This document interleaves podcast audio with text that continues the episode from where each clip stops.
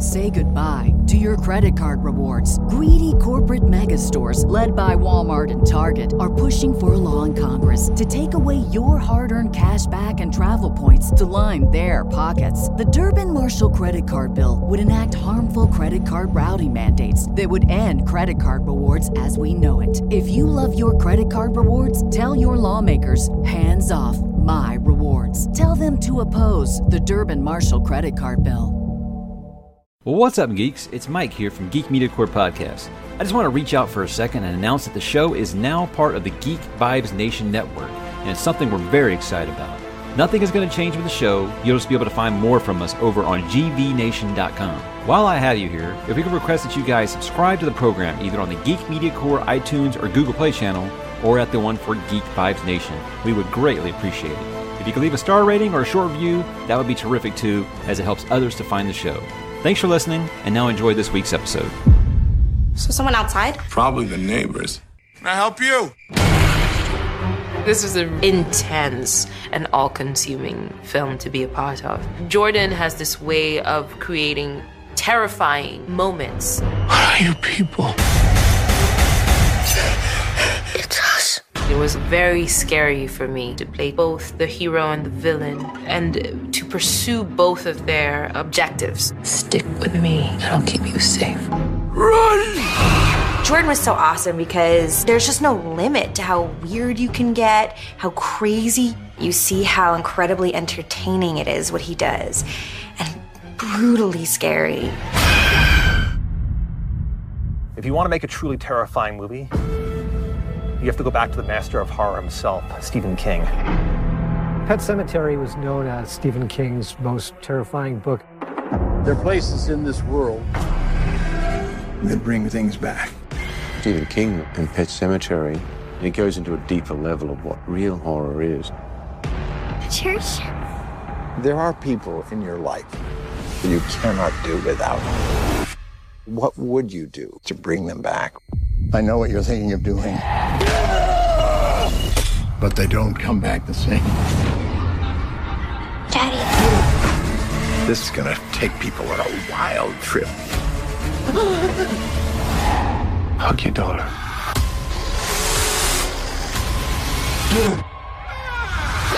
Sometimes dead is better.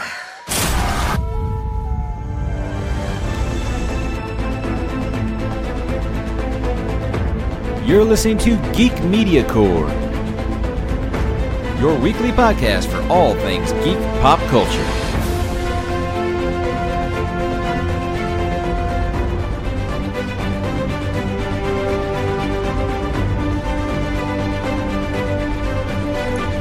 What's up, geeks? I am Mike, and this is issue number 112 of the Geek Media Corps Podcast, where this week we will be talking about the MCU bringing back my love gun, Google throwing their hat into the gaming ring, if the Buffyverse is making a comeback, and now we have more TV news to talk about for change instead of movie news. But joining me as always is the man who you guys are going to wonder how we decided to hook up for this podcast, because I don't think either of our opinions are going to be aligned at all tonight. What's up, Danny? Oh, not too much. You know, we were talking TV. We're talking the CW, right? You know that's going to come up. I mean, we got you on here. It's inevitable as me talking about something Stephen King related is you talking about something CW related. And if you guys didn't notice, Dr. Claw is back because Danny is indisposed. I'll just put it that way. So he will not be on camera tonight. But we still have the best part, and that's those glorious golden just tones of voice that he has. It's mesmerizing. Thought you were going to talk up your blue eyes or something. Well, yeah, you know. I'll just say that my wife didn't hate it. Okay. No, we got that just completely off the rails here. Before we get into it today, guys, we are going to do like we always do and talk about if there's anything that you watched, read, listened to, or played over the course of the last week that you want to mention before we get going. I mean, I've been at the movie theater quite a bit since the last time. Saw Captain Marvel and saw Us, which both films we'll talk about. Other than that, not really binging anything other than college basketball. As most of America is. So, are you a U of H fan? Are you pulling for U of H, or are you local Minnesota? I'm pulling. I'll say I'll pull for U of H. I'm always up for new bloods, and they are one of those teams that has not been dominating. And since the Final Fours in Minneapolis, like, it's definitely paying more attention to see like which fan base is going to be here in 2 weeks. 2 weeks ago, I think I brought up this this Wheel of Time show that they're making on Amazon. I said I was going to start reading the books. Well, I'm already on book two, oh, wow. And these are big bastards. So it's a very, very cool. It's very, very dense. I mean, there's so much going on that I'm actually having to keep notes because there's just so many characters. But I can see why the fan base is so big. And, you know, I now I'm kind of at that point right now where I feel kind of foolish for waiting this long as a big fantasy reader to read this series. But the book series what's that? Is the book series finished? I'm like George R. R. Martin's. Yeah. Well, here's the thing. He realized that he was sick, some kind of blood disease, and that he didn't have that long to live when he was writing the last book, but he just kept getting sicker and sicker that he, said, I want this story to be finished, even if I can't do it. And Brandon Sanderson, another author that I really like, is the guy who finished the last book for him. So unlike George, he had a plan in place. I'm pretty sure if George dropped dead tomorrow, I'd just be like, whatever. But, you know, we've talked about that with George is I consider the show the official canon now. So there we go. Like he said today, I saw a tweet today where it said like he wants Game of Thrones viewers to know that the show might deviate from where he's going in the books. I'm like, bitch, no one believes you're writing those books anymore. It's 15 years you've put out one book. Get out of town. Okay, so obviously the biggest news of the past week. We're going to cover some things that we missed because we missed the episode last week because I was going to see Captain Marvel and our schedules just kind of conflicted. But we both saw Us, Jordan Peele's newest movie. Critical acclaim. I think that just based off of mine and his tweets that we kind of have different opinions of the movie, but I think it's for different reasons. A lot of people are going to think it's that I'm saying I did not like the movie. On Geek Vibes Nation, I gave it a 7.8 out of 10. And if we have really reached the point, guys, where anything above a 7 out of 10 is considered a bad grade, then I don't really know where we're going as a society these days. I thought it was a very, very well done movie. Again, my complaint about it was that I didn't feel like it was horror. Again, I feel like Jordan Peele's both his movies, I've enjoyed them both. I felt like they are feature-length Twilight Zone movies, which is cool. And that's why I'm actually still very excited to see his spin with Twilight Zone, not even knowing how much he's involved. If he's just the voice or if he's writing, producing, directing, any of that stuff, I'm not really sure. But this, just like with Get Out, it kind of confirmed that I think he's the right guy for the Twilight Zone. But I'm kind of like, guys, I don't know what you guys are talking about with this, like treating him like he's Hitchcock or something, because I feel like I am well versed enough in horror. I've watched a shitload of horror. Okay, I've read a shitload of horror, and I feel like that I am a pretty good voice of authority in the genre. And I don't think elephant in the room here, and this might upset some people, and I try not to take it that way. Aside from casting predominantly African-American cast, I don't feel like he's really doing anything for the horror genre that hasn't been done a dozen times the past couple of years. If people want to take that as a blast on the guy, it's really not, because I think it was a fine film. I enjoyed it. I didn't leave mad. But right now, I'd kind of compare him to, and this is going to sound really bad to some people, I'd compare him to M. Night Shyamalan, and I mean that like early M. Night Shyamalan before he really went off the rails. People tend to forget that M. Night, after the first like three movies, he was a hot commodity, and people really thought, hey, this might be the next Hitchcock or something like that. So I think that coming from me, that's a compliment. I'm not saying this is pre-Village M. Night Shyamalan here, because the twist ending in this, I kind of saw coming a mile away, and I want to know if you did too. But before we get really into spoilers, I want to give kind of a little talk before, just our overall thoughts. I just did that. I just kind of rambled that off. Sorry about that. But I want to know what you think, kind of non-spoiler, before we kind of get into some of the likes and dislikes. I think I will disagree with you from the get-go here. As far as what Jordan Peele has done for horror, $70 million at the box office, the biggest box office weekend for a original horror film, not a sequel, not a remake. That's pretty big. It shows that if you market a horror movie, I'm doing air quotes for you. If you market the movie, it can make money. It doesn't matter that it was rated R. It doesn't matter that it was released, in the midst of superhero bonanza. I think that's pretty big for the genre. I think if you're a studio head and you see $70 million opening weekend because we invested in it, that's going to open more doors for horror movies being made. Someone referred to this as the golden age of horror. I don't disagree, because you're seeing a lot of projects get greenlit for it. I mean, even before this movie, there were a lot of trailers for horror movies that I've never thought, like, I'd be like, oh yeah, no, I'm actually interested in seeing Octavia Spencer and Ma. Like, that actually seemed like pretty fucking terrifying. No. So I think that in itself is a win, not only for Jordan Peele, it's for the genre. I think the fact that they made this feel like an event, like something that you could not miss, is huge. Box office is dominated by superhero movies right now, and this is a movie that I felt like I couldn't miss because everyone was going to be talking about it, and I wanted to talk about it. As far as the movie itself, sci-fi horror is what I came out feeling like it was. Like, I knew that right away at the end of it. I'm like, Mike's not going to like this because true horror, however you define horror. Overall, though, I mean, without getting into spoilers, which we'll get into, I thought the movie was great. I loved it. I want to see it again. I thought Lupita Nyong'o deserves every bit of praise that she did, because her dual role acting was phenomenal. I think she did a great job of giving me two different characters. Everyone talks about, like, oh, did you see the twist coming? Yes. But at the same time, I don't think it's bad, because he seeded it along the way. You're supposed to pick up on it. And the feeling that it left me at the end was, I think, the feeling that he wanted to leave me at was a little bit confused. And again, we'll get into that in the spoiler talk, but I liked it. I thought Elizabeth Moss and Tim Heidecker, their characters didn't really serve a purpose. They were just kind of distractions, because I wanted a little bit more of the core family. But other than that, thought it was great. Winston Duke, again, that dude is a star on the rise. He can do funny, he can do intimidating, and his dual role let him do both. Is that M'Baku? M'Baku, yeah. Was he doing like Jordan Peele cosplay? Because for a second he was like the voice and the acting. He seemed like Jordan Peele when he was on Key and Peele. I don't think that was like not intentional. Yeah. No, I mean, he might have been a little bit, but like the fact that he could do the goofy dad and make the dad jokes and then become a very terrifying monster.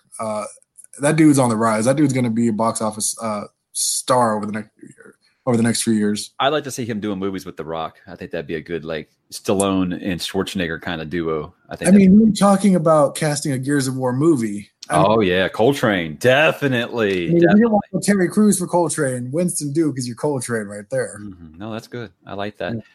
I think it's just it's like the 1 foot in, 1 foot out. I mean, I'm never going to sit here and blast a movie that does good things for the genre ever. You know, I'm like always about go to theater, support horror. Show people it is a legitimate genre to be reckoned with. It is, and I think that if I will give him credit for anything, okay, if he's legitimizing it to what do I call it, the film Twitter or the film school crowd, then that's cool. That's cool. I've said in my review that if A Quiet Place or Get Out was your brand of horror, then yeah, you're definitely going to love this. I think that when you get past about the age of 12, there isn't a horror movie that's going to scare you. You're not going to be like covering your eyes. You're not going to be like running away. What I said is at this age, what I consider horror is something that makes me uncomfortable, makes me maybe grab the arm of my chair, or maybe something that out loud makes me say, oh, hell no, at least once. And I didn't feel like this movie really did that. Now, I'll get to the details, the specifics in spoiler. And if you got anything else to go before we go into spoiler talk, I guess we can do that now. No, I mean, let's go into spoiler talk, because there were definitely moments where I definitely felt uncomfortable. Okay, so I want to know. Here's my thing. Up to the living room scene, I was loving it. I was like, this is terrific. I'm holding my breath in certain parts. As soon as she busts out that Forrest Whitaker voice from Rogue One, I felt like it was all downhill as far as horror goes from there. See, I didn't mind the voice because, at that time, I'm like, do these characters talk? Do they say anything? And by the end of the movie, when you realize that they don't really talk, they kind of have their own like yelling language, and Red, I guess, is the tethered counterpart. She's out of practice, so I didn't mind it. The whole scene where the tethered come for the first time, that to me had me on edge the entire time. Like, you don't know who's going to live, who's going to die. They friggin' took out Winston Duke's character Gabe like from the get go. Like, they just kneecapped him, and he's just crawling and to see the big dude crawl and like struggle through it, like definitely uncomfortable. By the end of the movie, though, that's where I felt uncomfortable because the twist was that they had switched places at the funhouse as a kid, Adelaide's character, and I just felt immediately like Have I been rooting for the bad guy the entire time? Like, and that just left me in a real like weird spot, like as a movie viewer, just rethinking it and playing it all back to my head. And again, Jordan Peele seeded it the entire way. He didn't want it to be, you know, like some weird plot twist, like, oh wow, like, oh, I didn't see that coming. Because the film Twitter here, if there's a shocking twist and it's not seeded, it's a gimmick and it's bad writing. That's how film school teaches you to look at it. So I liked it. I liked the fact that I had to rethink everything after that point, and it felt uncomfortable because I was like, oh yeah, she got her. And then she lets out that yell and you're like, oh no, have I been rooting for the bad guy? I'm not going to say that it's a detriment to the writing that I figured it out. I've read all these horror stories, and my wheels are always turning, trying to figure out the ending when I first start. So that's just me. It isn't like I said, it isn't like The Village by M. Night, which is when I was just like, dude, that is the dumbest shit I've ever heard of. If you haven't watched The Village, don't there. Mm-hmm. But yeah, it kind of like, I guess like Unbreakable. I compare it more to Unbreakable. We're like, okay, that twist is pretty good. I was fine with the twist. I had no problems with that at all. Even if I figured it out, that's fine. That isn't what bothered me at all. I just felt like it went from hard horror to a slasher film to, I'm not sure, a very confusing Twilight Zone episode. And that's okay. That's okay. I'm not going to hail it as the greatest thing ever, but it's also, it's fine. I guess that's what I would say. It was fine. Yeah, I mean, I think I like it because you can watch the movie and it plays very well. I do feel like it was a little on the short side. I kind of wanted another 20 minutes. I kind of wanted a little bit more interactions between people and the tethered. It kind of did throw me for a loop that it went from, oh, there's this tight family of four, and now their friends are getting murdered. And now like, oh yeah, no, wait, there's a whole bunch of these tethered, and they just overnight they took over. That part kind of threw me for a loop. I kind of wanted to see a little bit more. But at the same time, I kind of like the fact that I'm still thinking about the movie. I'm still thinking about all the layers that he threw in there. And I think that's where the Hitchcock comparison comes through, is that I tweeted it right after I saw the movie the first time, is that it's a very old school approach to filmmaking. This is a very 60s, 70s, like you can tell Jordan Peele loves movies because a lot of the Easter eggs, a lot of what he does throughout the movie, the layers that he put into this movie, it definitely reminded me of films that I dissected at film class, as opposed to a more modern movie that was more polished, a little bit more surface level. So I appreciate that he made an old school movie, and there are literally parts where it looks vintage 80s. And it's, to me, that's the fun part, is that a guy who loves movies, who has stories to tell, is getting his chance to tell stories. I do want to highlight some of the acting before we move on. Mm-hmm. I mean, everybody's talking about Lupita, obviously. Fantastic job. The evil version of Zora, the daughter, she was spooky. That grin she had was kind of bone chilling. I hate child actors. That was good. She Shoddy White Joseph, she was fantastic when she played her tethered role. Yeah, and that just shows acting with the eyes. If you can do that, man, you've got a place in Hollywood. So that's pretty good. I liked. I don't want to say that I really liked the other version of the boy, but Jason, yeah, I liked when they were together. Like when they were locked in that pantry together, I was kind of holding my breath a little bit. That was spooky, and I liked the whole puppet strings walking backwards in the fire. That was pretty cool. That was a great shot. I mean, just cinematography. That was a fantastic shot. I wish they hadn't spoiled that in the trailer, but. And of course, you already talked about M'Baku, so I'm going to call him M'Baku forever. Sorry. The guy sitting next to me, he's like, "Oh man, those doppelgangers fucked up. Now Mbaku's going to get him." When he started doing the bark next to me, I'm like, "Dude, what are you doing?" But and also Elizabeth Moss. Yes, I agree that the characters, they were just there to be sacrificial lambs, basically.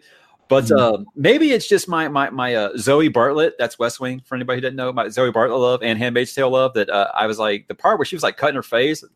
Pretty fantastic acting, but yeah, I don't think anybody's ever said she's not a fantastic actress. So no, she is. I mean, that seemed like I had to turn away a little bit. I don't like the whole throat slashing, cutting shits like that.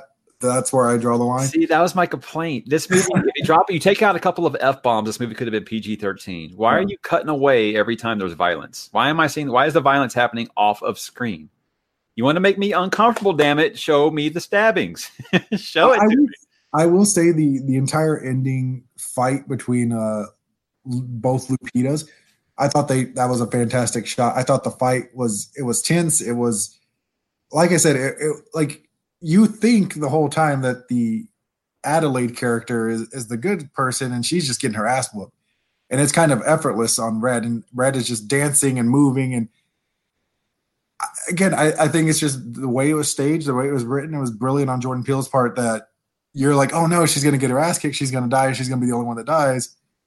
And then when she does that yell and it flips on you, I mean, like still to this day, like it's one of my favorite, like I'm glad I didn't see spoilers for this movie. I'm glad I experienced it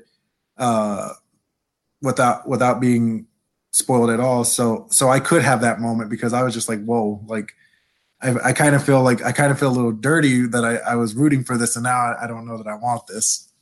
As someone who used to study music, I'll tell you why it was so tense, because the soundtrack to this movie is phenomenal. And I'm not talking about NWA or Beach Boys, although those moments were great. Don't get me wrong. But the strings, all the police. Yeah, that was funny. The use of strings on there was very, very 60s Twilight Zone style, and I love that. I want more of that, and the children choral arrangements, terrific, phenomenal. Need more of that in horror. So I'll respect it mainly for that. I felt like that if it didn't have that good soundtrack, I'm not sure I would have had the same amount of tension that you were feeling in the third act. I think I should have seen that coming. Jordan did a big Spotify activation where he kind of took over a playlist, and he talks specifically about the use in music of film and how big a role music plays in film. And I should have seen that coming, that he would really use that to heighten the mood here. And both the modern and the instrumental tracks that he chose them for reasons. He's very, very intentional with his decisions. And I mean, it added to the whole movie. It made you laugh and smile at good times and disarmed you enough that when he did make it tense, like you felt it. When it comes to what they're calling elevated horror now, which is kind of artsy horror, I wouldn't really classify that as this, but I say if it's a movie that's in your head, you're thinking about it days later, then yeah, I consider it kind of elevated horror. And that's why I say, guys, if you haven't watched Hereditary, watch Hereditary. I know you, Mr. Film School guy, you would love Hereditary. It's even just for the acting alone, I think maybe. But for some reason, I keep coming back to Hereditary with this, because that was a movie, like the first time I watched it, I was kind of lukewarm on it. And then I kept thinking about it. And then I listened to Now Playing podcast episode on it and heard about a bunch of things that I obviously missed the first time. I went back and watched it again, and like my mind was just blown. So maybe I'll listen to their podcast about this movie, and obviously some things that I noticed the first time. But where it stands right now, I think I like Get Out just a little bit better. I think the one thing that I haven't touched on is like the whole horror thing. I think that it is a little supernatural, a little sci-fi, a little thriller. I think there are some horror elements in here. I think that there are some things that play a little bit. I know some people who do fear like being replaced, or the government, like what was that? The government puts fluoride in your water to control you or something like that. Like it touched on some of those elements. So I'm not like, to me, it is horror-ish. I imagined for you, it wasn't like horror. It was more thriller, more sci-fi thriller or what kind of psychological. Yeah. Drama.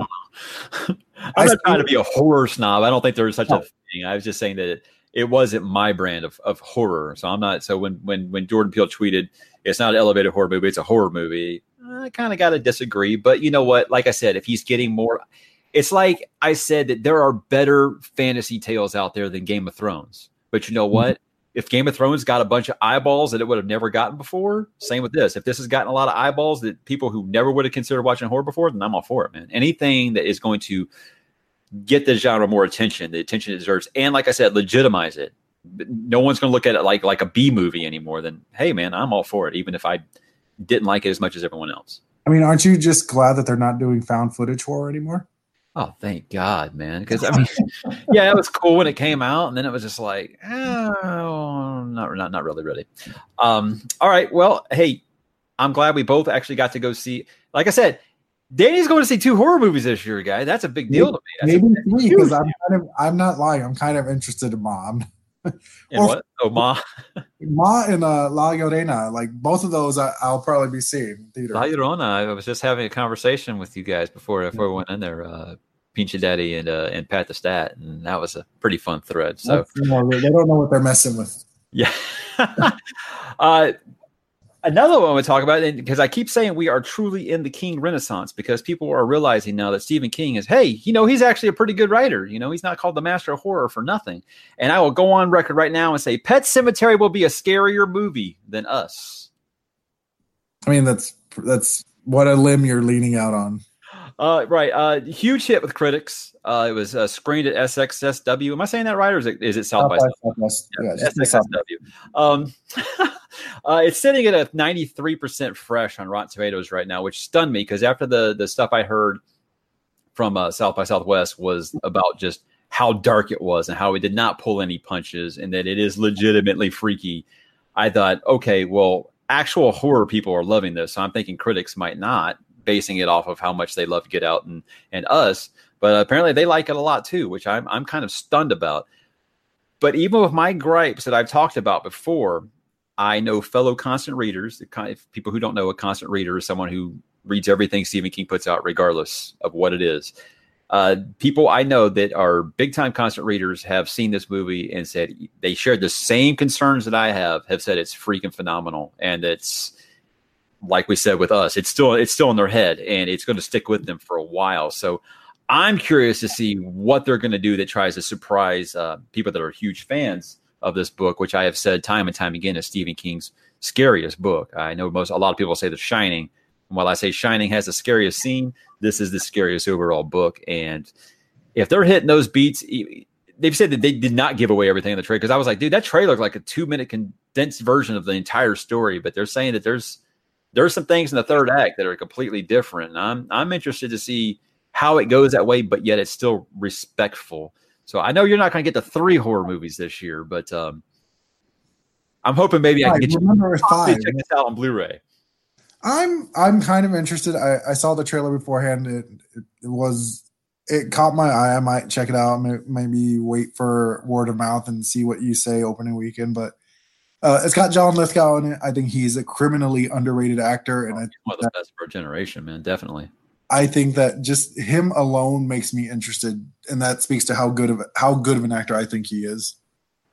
For what I'm hearing, the daughter in the movie really kind of is this is like going to be her breakout film, and so that's really encouraging, because like I said, if they're changing the story up, and I said if it's just going to be some creepy little girl movie like we've seen a million times before, if they apparently are doing something different with them, man, I'm curious to see what it is, but from what I understand, that this is if gore makes you queasy, this might not be for you. Is this rated R? Hard R, yes. Like apparently they were saying they were stunned that the MPAA came back and didn't have them cut anything to get it down to just R. So I'm curious what that means exactly. Yeah, no, I mean it's reviewing well. And obviously, the box office won't look as kind because it's releasing alongside Shazam, even though those are 2 totally different. Yeah. No, this is counter programming for sure. I think if this thing nets over 25, you got to chalk that up as a win. I looked before it's tracking for 28 million, which is that's a win.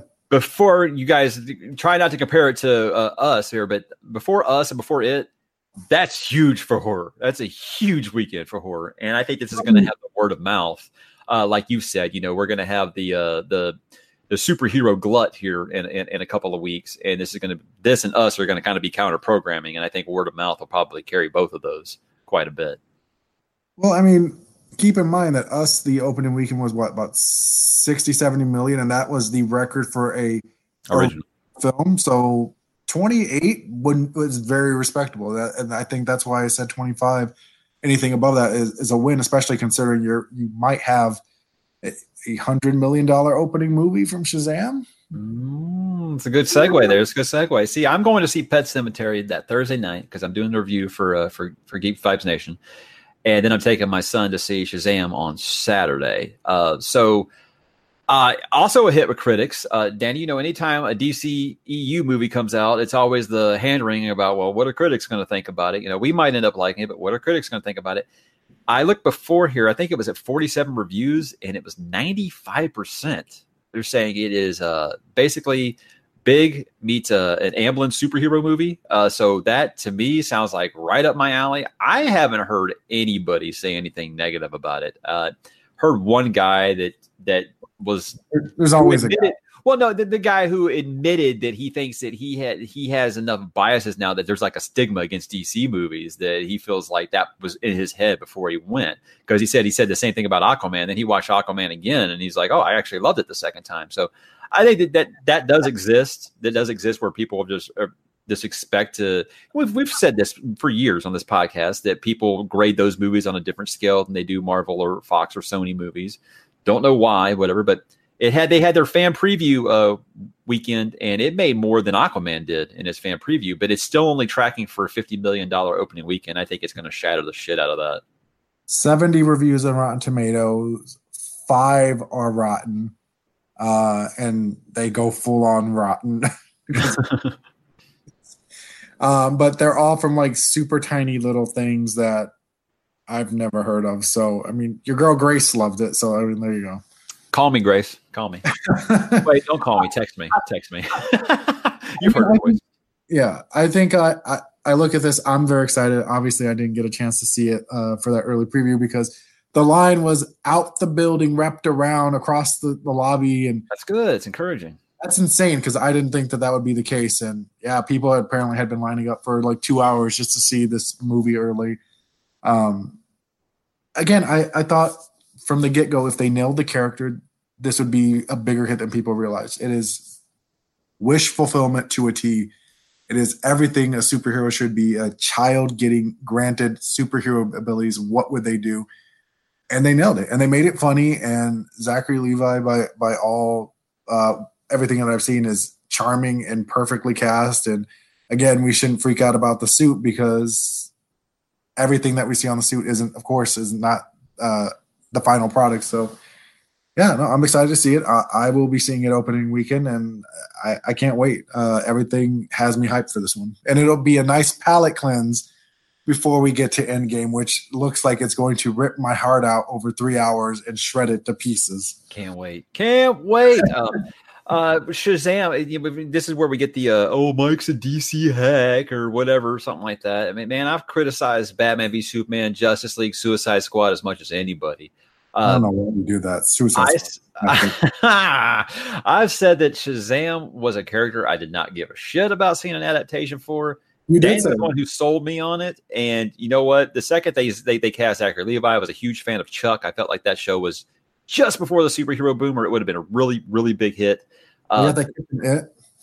So, I mean, look, my son is super excited about this. I feel like the people who are kind of like trashing it, I'm like, maybe you aren't the target demographic. Like you said, a kid who gets to be Superman, basically. That's the dream right there. So my kid is right now, he's number 1 Shazam, number 2 Endgame, number 3 Spider-Man, Far From Home. That's his order of excitement of superhero movies right now. So I think it's the coolest thing in the world that, you know, maybe not even 10 years ago, you go on the playground and kids and everyone would be like Batman, Superman, Spider-Man, Batman, Superman, Spider-Man. Mm-hmm. I think 5-6 months from now, you go onto the playground with kids and you're going to see kids wanting to be Black Panther and Shazam and Captain Marvel and Wonder Woman. And like, no one really is going to want to be Batman and Superman. I think that's the wildest thing in the world. But I also think it's the coolest thing that a lot of these great characters are getting handled really, really well and showing that we can avoid superhero fatigue if we don't rely on the same tired characters. Don't put the X-Men in a movie for the next 5 years, please. We'll get to that in a little bit. But if you told me that Shazam, Aquaman, and Wonder Woman were going to be the new DC Trinity, I told you were smoking something. Hey, let's switch to the MCU here. And I think it's become like a joke at this point, guys, about how much I hate Ant-Man and about how much Danny hates Guardians of the Galaxy. But hey, James Gunn is back in the MCU, and I could not be happier. When I heard this news that he was coming back, Danny texted me yawn. I was like, whatever. I'm super excited. Like I said, I don't know how much of that was a dig and how much of it was serious, because I really was to the point where I had no interest in Guardians 3 if it didn't have him in it. And the only reason I was interested in a Suicide Squad sequel, reboot, whatever they're calling it now, which I got questions about that.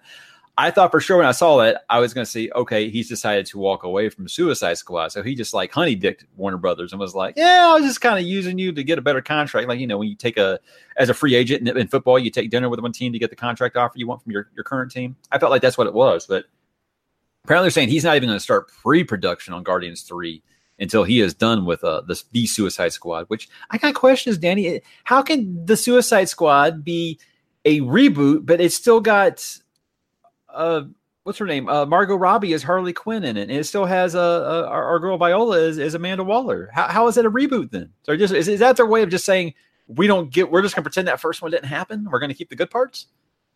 I think you'll get a wink, wink, nod, nod because it is James Gunn, and It wouldn't be James Gunn if he didn't like give a wink, wink, nod, nod to the original. I think it's a soft reboot, something that you kind of push ahead. You kind of like maybe vaguely acknowledge it, but not really. You can call it a bad dream, a bad nightmare. It'll be interesting to see how they frame it, especially with the change at Deadshot. But, you know, I say yawn and nuts just because I'm not really interested in a third Guardians movie. I'm still. Because you don't like fun? I don't like Guardians 2. It's just not a movie for me. It's not something that resonates with me. I don't know what story is left to tell about the Guardians personally. I mean, you have the daddy issues resolved for both. By that point, you'll have it for both Star-Lord and Gamora. What story is there to tell? Drax's daughter is alive. I don't know. I'll worry about that. All I'll say, brother, is I understand your criticism of the two. I do. Like I told you, when I watched it again, I understood the criticisms. But I think if you watch part one again and remember how much you loved that one, and then watch two again, you'll be like, it's not that bad. And then I remember Star-Lord's an idiot because he's the reason why half the universe is gone. But you should thank him because we're going to get another awesome movie thanks to him instead of a one and done. I will say the best part about the whole James Gunn story is the video where they splice the Batista's wrestling promo with the Disney logos and stuff like that. And he's like, give me what I want. You know what I want. And I haven't seen this. I'll tweet it at you later. It's hilarious. It cracks me up. I was just super happy. It was like the best news I could have gotten that day because I was having a really shitty day of personal stuff no one cares about before that. So that was something nice to hear for a change. I don't know how long this is. Apparently I think it was our buddy Fro probably who said that this was like he compared it to it's like when WWE fired Hulk Hogan after his controversy. They were going to let it calm down, and then they were going to bring him back. And so, hey, Frobe tends to be right about these things more than he's not. So, if he's listening, I hope he isn't because I don't want him taking that, you know, that going to his head that I just said that. I think my biggest issue with Guardians 3 is it's not going to have my guy Yondu or Danta, and I don't. Why would I want to see a movie that doesn't have Yondu? That's a good point. We'll have to see. Maybe we'll have teenage Groot. Oh wait, no. So if he comes back in Endgame, is he going to be like the baby Groot? Is he going to be full grown Groot? Is he going to be teenage Groot? Who knows? They need to sell some toys. It might be somewhere in between. Does he even come back? All right. So I did go see Captain Marvel, and I had some thoughts. It's been out long enough. It's at like 950 million worldwide. So I'm pretty sure anybody who's listening to this has probably seen it. So we are going to talk some spoilers here. Crazy. That's crazy. I know, especially since we talked about it, it didn't feel like it had any buzz. So it's amazing. It just shows, man. It's just a constant now that people are going to go see this stuff. So I do want to get into some spoilers though, because I think we need to since Endgame is a month away. Before we go to spoilers, my guy Ben Mendelsohn, yay or nay? Of course, I thought he was one of the best parts of the movie. And you know what? I've got a what I liked, what I disliked, and a what could be approved on but weren't bad list that I'm going to kind of run through. And I just kind of want to know if you agree and if you want to add anything to each section. No, so So what I liked, the first act, I heard a lot of people tell me they didn't like the first act. The first act was my favorite part of the movie. Do you know why? Because I felt like I was watching fucking Green Lantern. It was awesome. I was like, dude, put like a little green bubble around them. This is a Green Lantern movie. I'm loving this shit. This is terrific. I loved that. Whole first act was terrific. I liked the banter between the team. We got to see Korath again from Guardians of the Galaxy. I thought that was really cool. I loved it. The 90s pop culture, obviously, I'm going to find that stuff terrific. The blockbuster video, when she first dropped the blockbuster video, she looks at that top row. I'm like, dude, I have seen every single movie up there. The Bush poster, the No Doubt, the music, all that. I had no problem with that. Radio Shack, the original Game Boy sound. Like, yes. Oh my God. Yes, the Game Boy. I loved young Fury and Coulson, even though Coulson was just kind of like a cameo, basically. It was still cool to, just see him again. I know someone like you who still watched the HS show, that had to feel like a real, champion moment for you. If they've really gotten this good at the de-aging, dude, I'm excited to see, sequels to movies I thought I'd never see because they can de-age actors now. I want to see Big Trouble in Little China 2 with Kurt Russell, with young Kurt Russell in it. If you guys can do this, I want to see that. So obviously I thought that, dude, anything that's got Fury in it's probably going to be pretty good. I did like the Skrulls. Mendelsohn was far and away better than any of the other ones. I thought the science guy is pretty good. I thought the makeup was just okay. I don't really know what I was expecting because, it's not like they didn't look like that in the comic book. I'll get more into what I disliked. But that was pretty much most of the stuff that I liked. What did you like? Anything I didn't mention besides Mendelsohn? Because to be honest, you were going to like Mendelsohn even if he was bad in this movie because that's your boy, and I respect that. He is my boy. I described it, I think, when I talked about it in here and then on Twitter. The whole movie, it felt like he's just strutting. He's just having the time of his life. He oozes charisma. He really does. Even with all that makeup, you can tell it's Ben Mendelsohn. You can tell he's enjoying it. He's having fun with it. A lot more fun probably than he had on the Star Wars movie. I liked him. The whole science guy bit was cracks me up. The whole oh no, you took out. I was really happy. He's you took out 15 of my best guys. I don't want to fight you. This goes nowhere for me. That made me laugh. I'm finally someone admits this. The one thing you didn't mention that I loved is the whole brain film scene where they're kind of going through her memories. I thought that was A, exceptionally well done. I think B, it cuts through a lot of the backstory of who Carol Danvers is. I wish they had brought that back at the end because I thought it was enjoyable seeing him play with the memories and go back, rewind that, focus here. Other than that, I think you touched on all. At first I hated it, but as it went through, I was like, this feels really disjointed, messy, and it kind of feels like it's being rushed, but I was fine. That's kind of what it's supposed to feel like. It is disjointed because they've messed with her memories. And I think I would have loved to see them unravel that and at the end of the movie give you a clear, linear sense of this is who she was. This is who she is again. Warner Brothers completely rip off that first act and make a Green Lantern movie. That proves to me it can be done. Make it in space. Don't put it on Earth. Put it in space and make it just like that. Space is sexy. All right, let's get into what I disliked here. The majority of the second act I thought was just atrocious. I thought that the actress playing her friend Rambeau was absolutely horrible. Wooden acting, had some of the worst lines I'd ever heard. I knew there wouldn't be to have this big emotional thing with her and her friend, and I just wasn't feeling it. I felt like they had no chemistry at all. I wasn't buying it. The villains, the twist with the villains was... I don't know. So, I don't even know the guy's name. Who did Jude Law play? What was his name? Oh, pull it up real quick. See, I love Jude Law. And and when I was watching this, Danny, I was like, dude, if they want to stick with an old James Bond, I wouldn't mind Jude Law. No, he's too busy being sexy Dumbledore. That's true. Sexy Dumbledore. You got to put that in there. Jude Law played Jan Rog. Okay. So I can see why I didn't remember this name. It wasn't really that as much as, Annette Bening's character. So she was a Kree. Dude, Danny, it's been a long time since I read the Kree Skrull War. Correct me if I'm wrong, but weren't the Skrulls the bad guys in that? Traditionally, the Skrulls are, and this is why I walked out and I was I was wondering what the reception would be for the Kree Skrull. Traditionally, the Skrulls are the true villains. The Kree, kind of heroic, kind of not heroic, depends on your point of view, but the Skrulls are 100% always bad. And it was, for me, it was really interesting to see that, And this, they've kind of shifted it to where the Kree are assholes and the Skrull are being chased and hunted down and, you know, being exterminated. And I didn't mind it. It's different. It definitely takes away Secret Invasion a little bit. Like, that thing is like, you're not going to get Secret Invasion done right now. There are some people who are arguing that you can still pull off Secret Invasion. I don't want to get into that. That's a whole own. Yeah, we can do that after Endgame on our Endgame. I feel like we need hope for that, but yeah, it's a different take. But I didn't hate it because.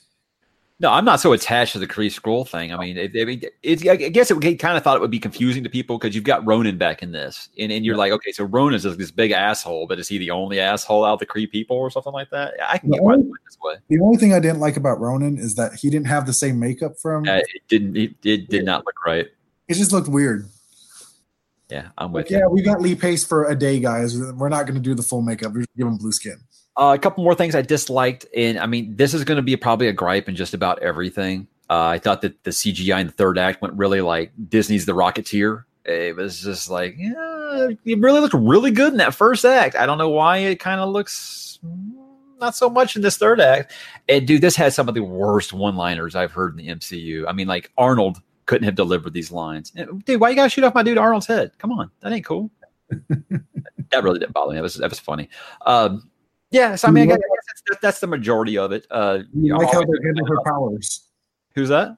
You like how they handled her powers, where she got them from. I did. I mean, tying in the test wreck was cool to the point to when I was when the credits roll and me and my buddy were talking about it, and I was just like, wait, I got to go back and watch some of these movies because 22 movies. I can't remember how the test wreck got here and how the test wreck got there. So I was like, I don't even remember. It was. Burned through the plane in Captain America. Right. That's what I said. I was like, okay, yeah, he had it in Avengers. And my wife's like, didn't Red Skull touch it? I'm like, oh, shit. My wife just got me on that one. I forgot all about that. Yeah. So Howard Stark fished it out, and everyone assumes that it was in S.H.I.E.L.D. possession, S.H.I.E.L.D. SSR possession until I guess this fills in the gap that Marvel took it away from her. Okay, I did like the way that they did the powers thing. I mean, I could tell that someone had messed with her memories thing. They did something similar on Farscape. So much like my, I figured it out in the horror thing. I didn't figure this out. I'm just saying that I've seen a lot of these sci-fi tropes, but I like the way that they did that and the whole Veers thing. That was a cool reveal. I like that. The Veers thing I like the Veers thing. I still disagree that she is the most powerful superhero because she's reality. She's Infinity Stone powered, but so are Vision and Scarlet Witch. So. How is the Space Stone more powerful than the Mind Stone? Like, that's a whole other thing. But like three of the Avengers are powered by Infinity Stones. When you take a blast from a dying star, you can talk to me about being the strongest Avenger, and we all know that that's Thor, the mighty Thor. I do like as we kind of transition to Endgame, and she was in the second Endgame trailer. I love that though. I love that little banter that she and Thor have. That makes me excited. Mm-hmm. I'll wait and see what could be approved on, but I don't think it was necessarily bad. Brie Larson, there was a lot of talk about her performance from a lot of people. It seemed like everyone that was reviewing the movie was talking about everything except her. I think with maybe a great director, she could be really good. I'm interested to see what the Russos did with her because remember, I didn't really care for Doctor Strange that much, but he was one of my favorites in Infinity War. So I'm thinking maybe with a better director, and I don't want to trash this director. I don't think I know anything else this director's done. I just feel like maybe it wasn't the right fit. I think with a great director, I think she could be really good. But I think when you look at the history of the – God, this is so weird that we're saying the history of the MCU, and we have accurate sample size here. With the exception of Robert Downey Jr. and Iron Man, every other hero, when they're introduced, their first movie – it's a struggle. They're trying to find their footing. They're trying to find what works, what doesn't. I mean, even my boy Steve Rogers, his first movie, he's okay. Like he's a believable Captain America, but it's not until the Winter Soldier and the first Avengers where you're like, oh yeah, no, this dude is Captain America. This is the guy. Thor. I mean, we've talked ad nauseum about how awful Thor 1 is. That was my favorite. Insane. Yeah, I mean, Doctor Strange is a good one that you point out. Black Panther, you've said that he's better in his first appearance. Yeah, I thought he was better in Civil War than he was in his own movie. That was writing problems, not him. Yeah. And I think it'll be interesting to see how they play him for Black Panther 2 compared to Black Panther 1. So yeah, no, I see that there's a foundation you can work with Brie Larson. She obviously loves playing the character. She had a lot of fun surprising fans over opening weekend, like at the movie theaters, which is a big part of the whole Marvel thing. So I'm excited to see what the Russos do, because they usually get the characters right. Yeah, that's true. I also want to talk about Goose. Now, anytime you're going to have an MCU movie, you're going to have these tropes. You had the Rhino in Black Panther. You know, you're always going to have these tropes. And I thought it was fine at first, but it just got ridiculously over the top. Man. You what? I love Goose. Goose is great. Too much. It was just too much for me. I think Nick Fury, like, talk baby talk to a cat is like the funniest. I can't wait till they're reunited and Endgame. It's going to be great. I thought that the fight choreography was just okay. Like I said, I really liked that first act, but I understand what they were going for, and I love that song by No Doubt. I didn't feel like it fit for that moment of the film. I felt like that was supposed to be the big fight, and inserting that song to have some fun, I felt like that's something that should have happened in the middle act. So that goes to my final one, which is just the overall pacing I felt was really off. The second act, I was really, really bored. I feel like some tighter writing could have probably fixed that. But I mean, I'm gonna rank this kind of where I do with like a Doctor Strange or an Iron Man sequel, where I feel it's watchable and a good time, but nothing I'm really gonna ever pick to watch again. I'm not gonna be like looking at, oh, I got these 23 Marvel movies, I'm gonna pick this one to watch. But it's also one that I'm not gonna change the channel if I see it on, which I think is, you know, the 7 out of 10 solo MCU standard. That's not a bad thing. It's better than Thor. It's better. Well, that's hard. Better than Thor, better than Hulk, better than the original Ant-Man. Like it plays towards that Captain America, Iron Man spectrum. Iron Man 2. Iron Man 2 is a bad movie. All right, so that's where we are headed to Endgame. So the post-credit scene where she just like shows up. Okay, cool. She's there. So I guess I've talked about this, and we'll talk about it more, guys. We're going to talk about Endgame a lot, and because we're going to have a special preview episode for that, so we're going to kind of keep it tight here. I'm just going to say my one concern about this is I feel like the whole point of dusting everyone except the OG Avengers, I want them to be the ones who figure this out. I don't want super OP characters to show up and save the day. I'm hoping that isn't the case. What? Ant-Man's not dusted. Ant-Man can save the day. Yeah, well, you got to have someone there for plucky comic relief. That's why Rocket's there, you know? So, I mean, you still got Ant-Man, you still got Hawkeye. They're going to come save the day. Well, Hawkeye was in the original Avengers. I'm fine with that. I'm just saying I don't want the new kid on the block to show up and save the day. I want the if this is going to be their last movie together, I want to see them be the ones who figure it out, not the new. You've got 3 hours and 2 minutes. You will have plenty of time for the OG. You know what? That solved my issue of taking my kid to the theater. Now, I'm not taking my kid to a 3-hour movie. No way. You can't make it through a 3-hour movie. No way. I mean, I'm curious if I can make it through a 3-hour movie without peeing. So I'm interested to see. I mean, my whole approach is I'm going to fast like for 4 hours before the movie just so I don't have to worry about it. So, I mean, tickets go on sale in like a week, guys. And I'm going to go ahead and say, buy your tickets in reserve, because I don't think you're walking up to any theater and getting. Dude, this is tracking for 265 million domestic opening weekend. Yeah, I'm going to see it like 7 times. It's going to be great. I mean, I don't want to say this is going to do Force Awakens numbers, but I wouldn't be stunned if it does. This is going to be big. Like before I saw Captain Marvel the second time around for the trailer for Endgame.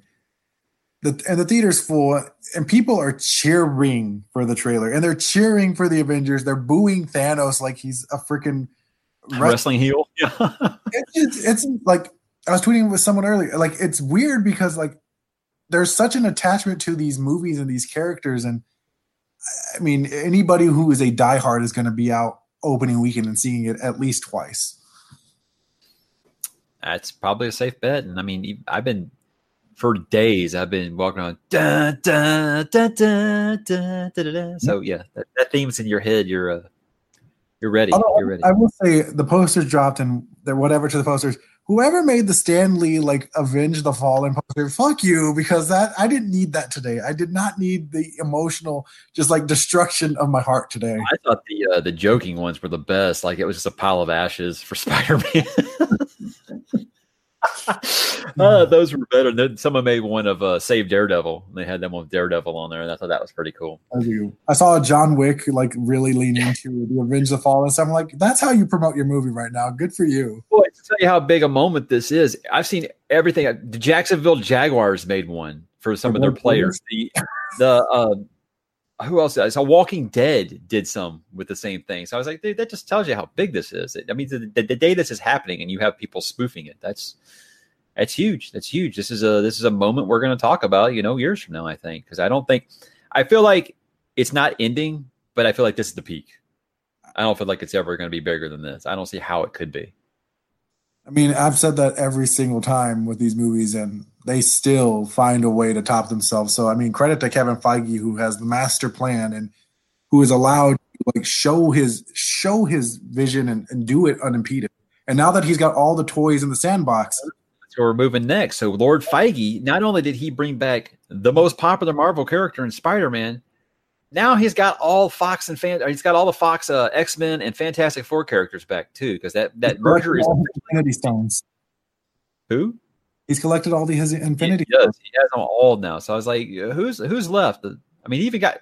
Have we ever had it like seriously confirmed that they have Namor, or does nobody just like care enough to actually confirm this or not? I think they have Namor. Even if they didn't, like they don't have Spider-Man. They will never have Spider-Man 100% because Sony's smart enough to see the money. But Sony's I feel like yeah, they're appreciating the benefits from that enough that they aren't going to be dicks about it. So no. I mean, they see it now. Like you can have the entire Marvel universe. Yeah, of course we're going to let Spider-Man just ride that wave behind them and like cash in where we can. I know we touched on it when the news was first announced, and we talked about the pitfalls of a monopoly and stuff like that, and why we were worried about it, why we were excited about it. So I want to know, like now that the deal is done, like a year later, I want to. Besides your concerns about inserting, just you know, shoehorning the X-Men in there, how do you feel about the deal now? Are you still for it, or are you still against it? I think ultimately it's great. I mean, now you have full access to tell whatever Marvel story you want.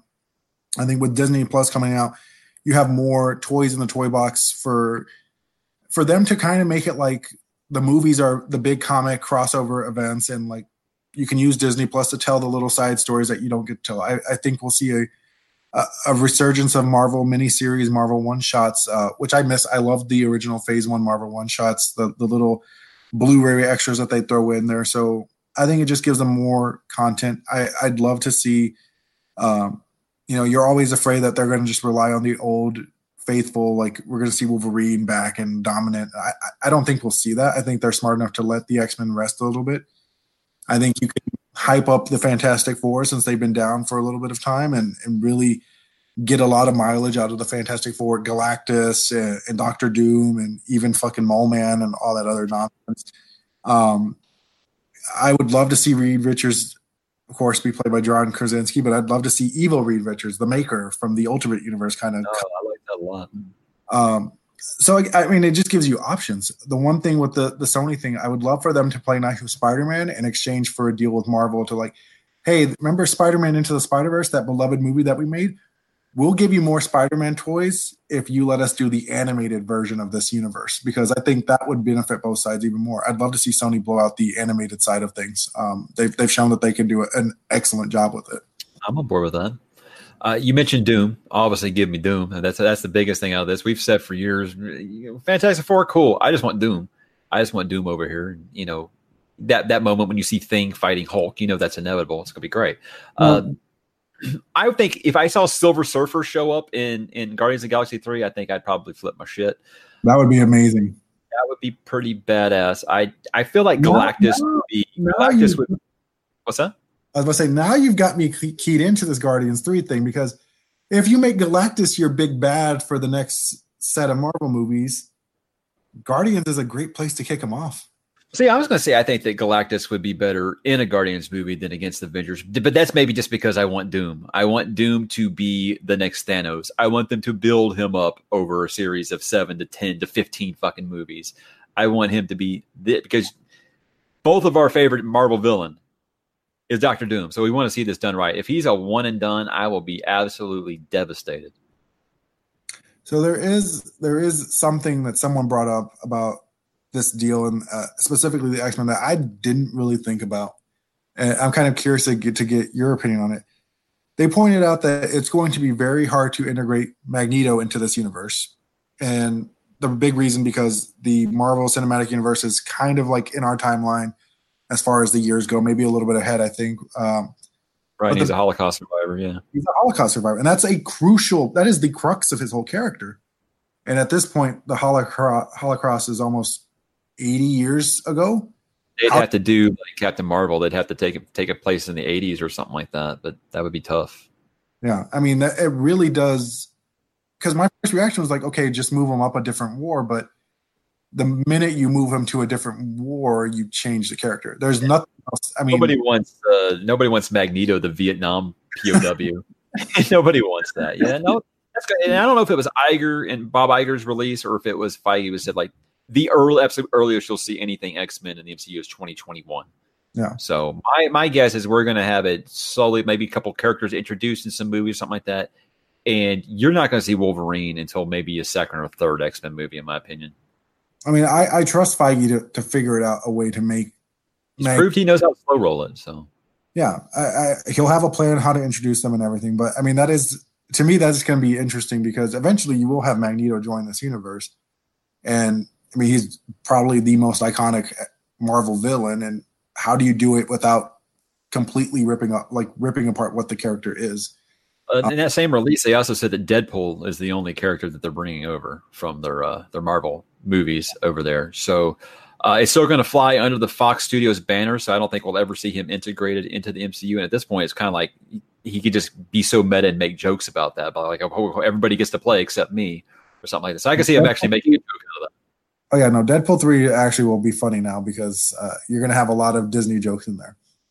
What's the last? What's one more thing? Oh, since all the X-Men actors are going to be available now, what do you think about Michael Fassbender's Doom? I would say Mads, but Mads has already played a character. If you build it up slowly, I buy into it. I think it's the hard thing is you can't show him too fast, because people are gonna be like, "Oh, is he Magneto again?" Right. No, I was thinking that too. I mean, I even saw that McAvoy said that he'd be willing to play Magneto in the MCU, and I'm like, "Guys, stop!" I want these actors in the MCU, but no, not these characters. McAvoy can play any character in the world that he wants. He's a fantastic actor. I want him everywhere. Dude, I believe that McAvoy could play Jean Grey if you asked him to. The dude's that good. I mean, James McAvoy, go be James Bond. I would not be mad. All right, so I guess we're both kind of for it. And you know what? I feel like we're going to build up one day, and we're going to get Scarlet Witch, stand up and say no more mutants, and we're going to have House of M, and it's going to be phenomenal. It'll be interesting to see what they do with that because of the whole Magneto Scarlet Witch tie, but.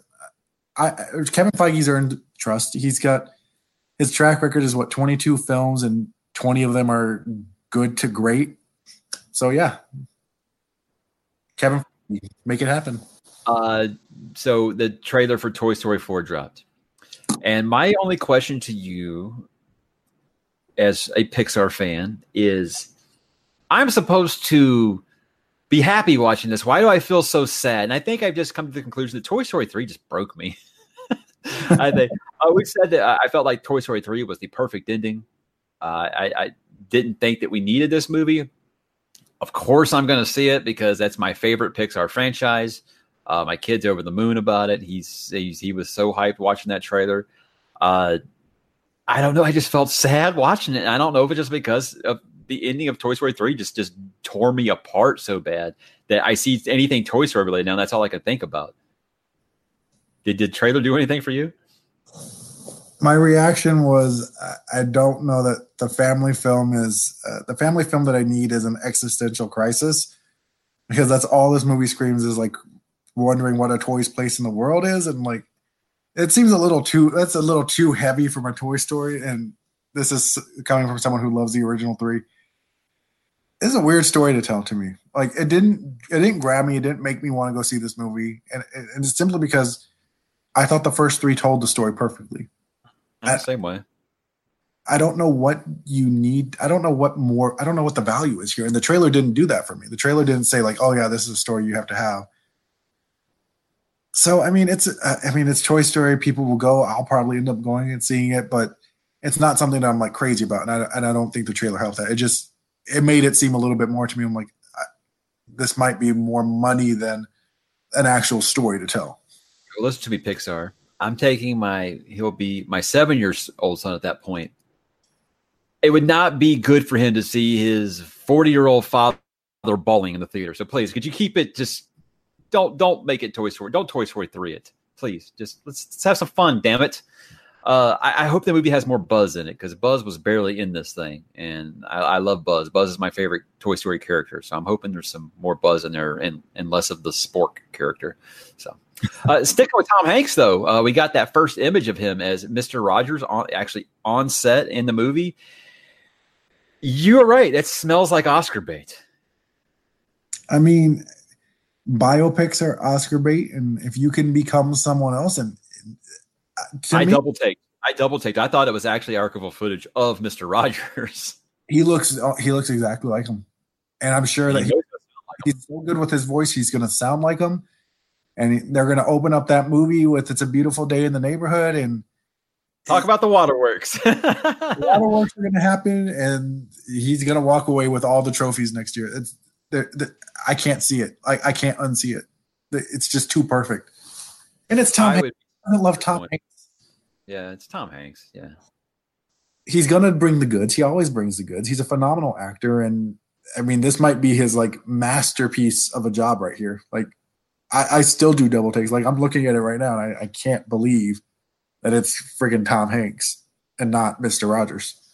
I still haven't watched that documentary, the Won't You Be My Neighbor, just because I'm like, I'm going to get too emotional watching that. So I'm sure this movie will be the same way. And plus Tom Hanks is, you know, one of my favorite actors of all time. He's a lot of people's favorite actors of all time. So yeah, perfect pick apparently. And again, guys, if Danny says something's going to win an Oscar, put money on it. He's got 5. I got 5 on it. There you go. I know you do not watch Stranger Things 3, but we did get a new trailer for it. So I just want to say, hey, it looks cool. I didn't watch enough time to like break it down or anything. We're talking about all these other things. It comes out in July. It's going to be appointment viewing for me. I was rather stunned to see just how much these kids have grown up. They're not hiding from that. Yeah, they are not hiding from that at all. They're doing the we can't stay kids forever kind of thing. I feel like this is going to be the last one of this group. They might turn it into an anthology series after this, but I feel like this is going to be the last one of this group. And it looks appropriately creepy. And it wasn't going to take much to get me there. And damn it, I wish you would try again, man, because it's such a cool series. I mean, I might try again after I get done with my CW-verse binge. It seems to grasp the internet seems to love Stranger Things, so I'll try it again. I've told you we're just gonna be kind of a quick fire round because we talked about the other stuff so much.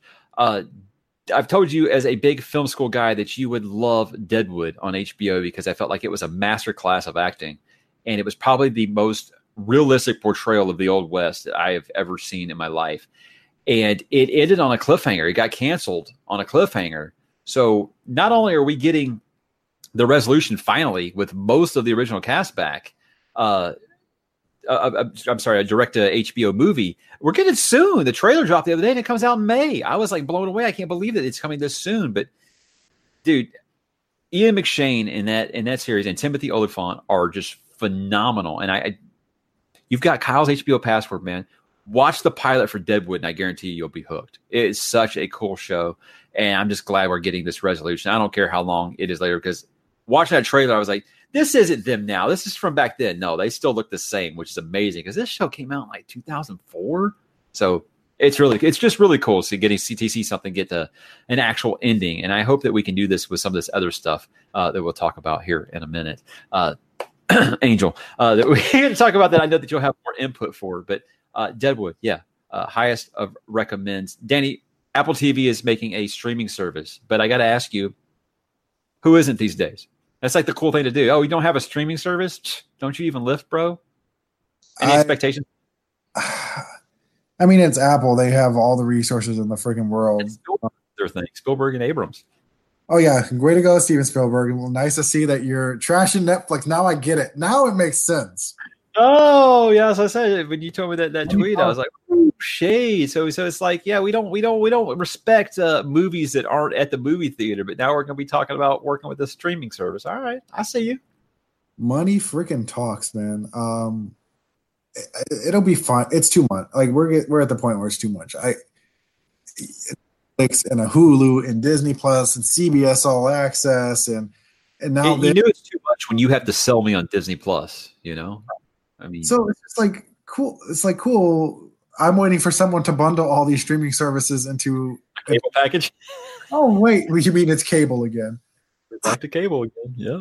I mean, if you build it, they will come. If you have this series, you will find an audience and people will watch it. But I'm really hoping that maybe one day there's a all TV a la carte, like I can buy the series and just watch. Or like a bundle package. You can get 5 streaming services for this much a month. Yeah. Well, I mean, like Netflix sent me the letter the other day where they're going to raise prices. I'm like, cool. It's this same month by month. It's the same amount as an Amazon Prime membership. I'm very tempted to just cancel my Netflix and just buy Amazon Prime because I'll not only get TV series and movies, I'll get like other services too. And 2 days shipping, baby. I mean, there's more value there than the Netflix service for whatever comes out a month. And now that they canceled all the Marvel shows, I don't really give a shit about Netflix. I think that the whole thing with us with Amazon was if you did Amazon Prime while you're a student, I got it for half price.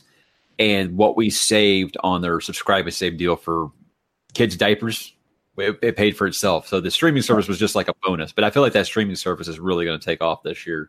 And I'll talk about that why in just a little bit. But I know it's a show that you don't watch, which blows my mind that you don't because you're basically the spokesperson for the CW. But since you're the spokesperson for CW, I feel like you would have to say, hey, this is an incredible accomplishment. Supernatural season 15 is going to be the last. And I call this the flagship series. I don't really know if it's the highest rated show. I think The Flash might probably have higher ratings than Supernatural. I don't know. But when something goes 15 years on your network, I'm sorry, I got to consider that your flagship show. So hell of a run. And I mean, I'm only on season 10. I watched it like crazy when it first came out. It kind of slowed down, kind of started watching it slowly over Netflix over time. But even at its worst, the show is still watchable. I really feel like it's kind of like the X-Files of the CW. It really has.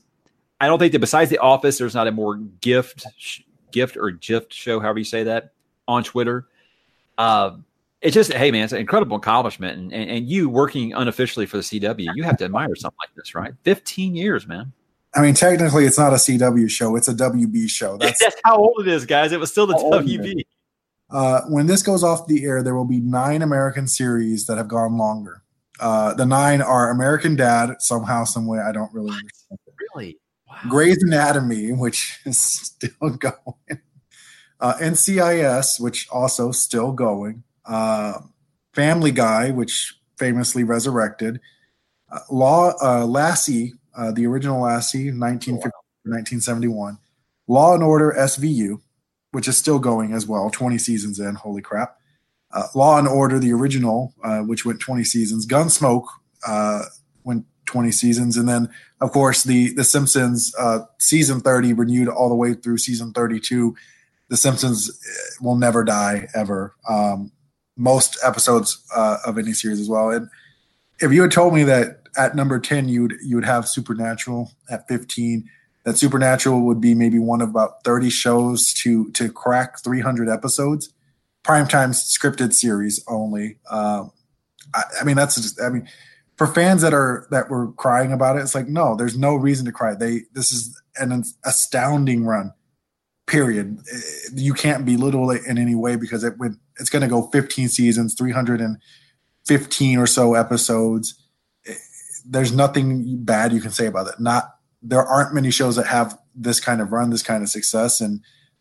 It really will be a changing of the guard for the CW because not only will you have Supernatural come off after next season, Arrow, again, of course, is coming off of next season. And that means that the veteran in the room as far as the longest running TV series will be The Flash. So it's the CW is definitely changing it up, and but at least they're giving its long-running shows the proper time to craft a proper send-off.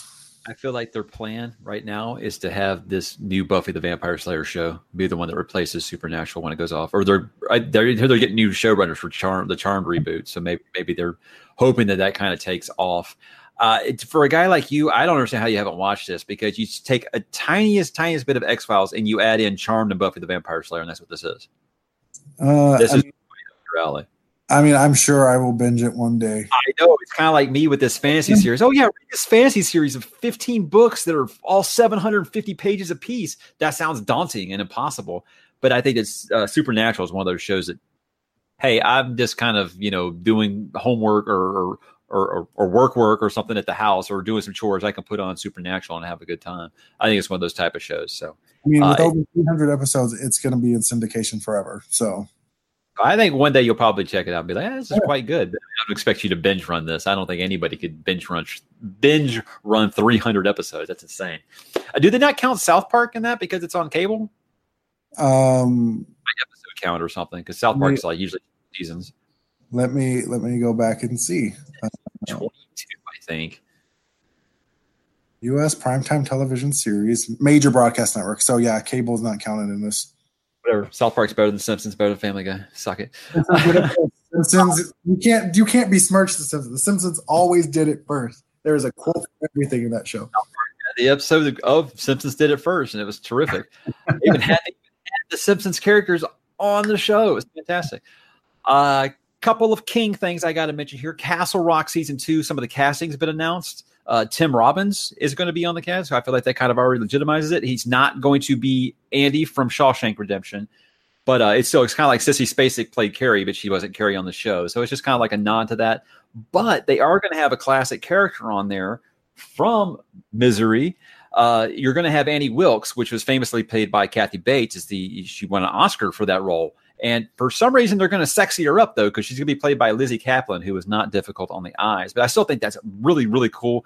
My problem with Castle Rock Season 1 was it's like I felt like it was more a Stephen King Easter egg show than it was a Stephen King lore show. They had one character from his books in the show, and it sounds like they're going to do that with this too. But it sounds like they're embracing some more of the tie-in because they've got characters from Stand By Me. They've got characters from Tommyknockers in this. So it feels like they're actually like realizing, hey, we've got these properties. Let's use it. And I'm totally here for the Pennywise and Church the Cat buddy comedy movie. I can't wait. It's going to be terrific. Hulu. Yes, baby. No, not from you. Amazon announced their series lead. I said? What? I said Lizzie Kaplan can call me. That's all I have to say on the matter. Sure. I mean, Cloverfield, she was the best part of that movie, right? That's what I said. So you're going to sexy up the creepiest character, maybe one of the creepiest characters in King lore. That's an interesting choice, but we're going to see because that's an insane role. She'll always be Janice Diem to me. What's that from? Mean Girls. Oh gosh, yeah, I forgot about that. And it's Lacey Chabert forever. I said last episode that I felt like Amazon was desperate to find that successor, the fantasy successor to Game of Thrones. And I said, they've got Wheel of Time, which is probably the most popular books that aren't fantasy books that aren't Lord of the Rings. They've got Lord of the Rings, which is the most popular fantasy series ever.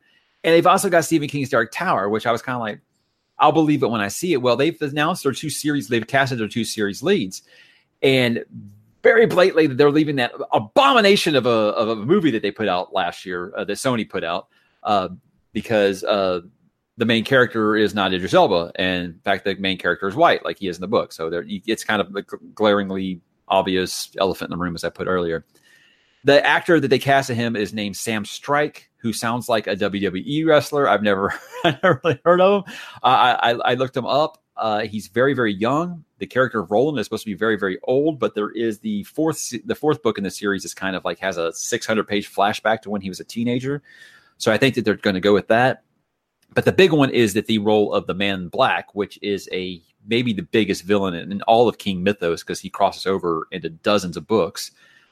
Jasper, I can't say his last name. If you saw Black Klansman, he was the main baddie on Black Klansman. He's got the creepy eyes. He was really good on Vikings, so I think that's a really good casting. It hasn't officially been greenlit. This is for the pilot, so we're going to see. But I think, like I said, they're so desperate. Bezos is so desperate to be the person that has the next Game of Thrones on his service, that that they're going to sink some money into this, and they're going to go with those three series to try to steal some viewers there. But I will just say, guys, if you like Game of Thrones, Dark Tower is not going to be what you're looking for, because that is a batshit banana crazy series. I have 9 books, and I love about 7 of them.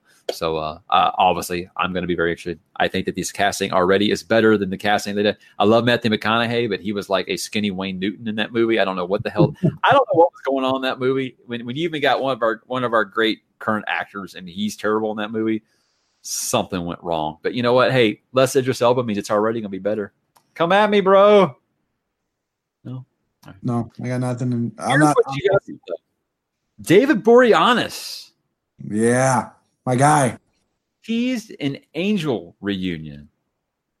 Now, I don't know what this is. I don't know. Maybe this Buffy the Vampire Slayer continuation / reboot that they're doing. Maybe he's just going to show up in that for like a cameo as a different character, because right now I'm just like, how are you going to explain? Look, he's aged really well. All right. He's still a very handsome man. Don't get me wrong. My wife would leave me and I wouldn't be mad about it for him. Okay. And he's aged really, really well, but you know what? Angel's a vampire. Why is he aged? I don't really know. They can probably write this in there somehow. A vampire with a soul. Yeah, you want to talk about it right there.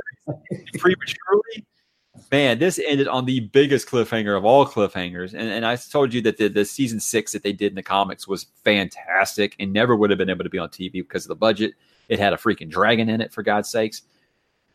But you can always, anytime we've talked about any of these shows we'd like to see revived, I've been like, give me Buffy and Angel. That's what I want. I would love to see that.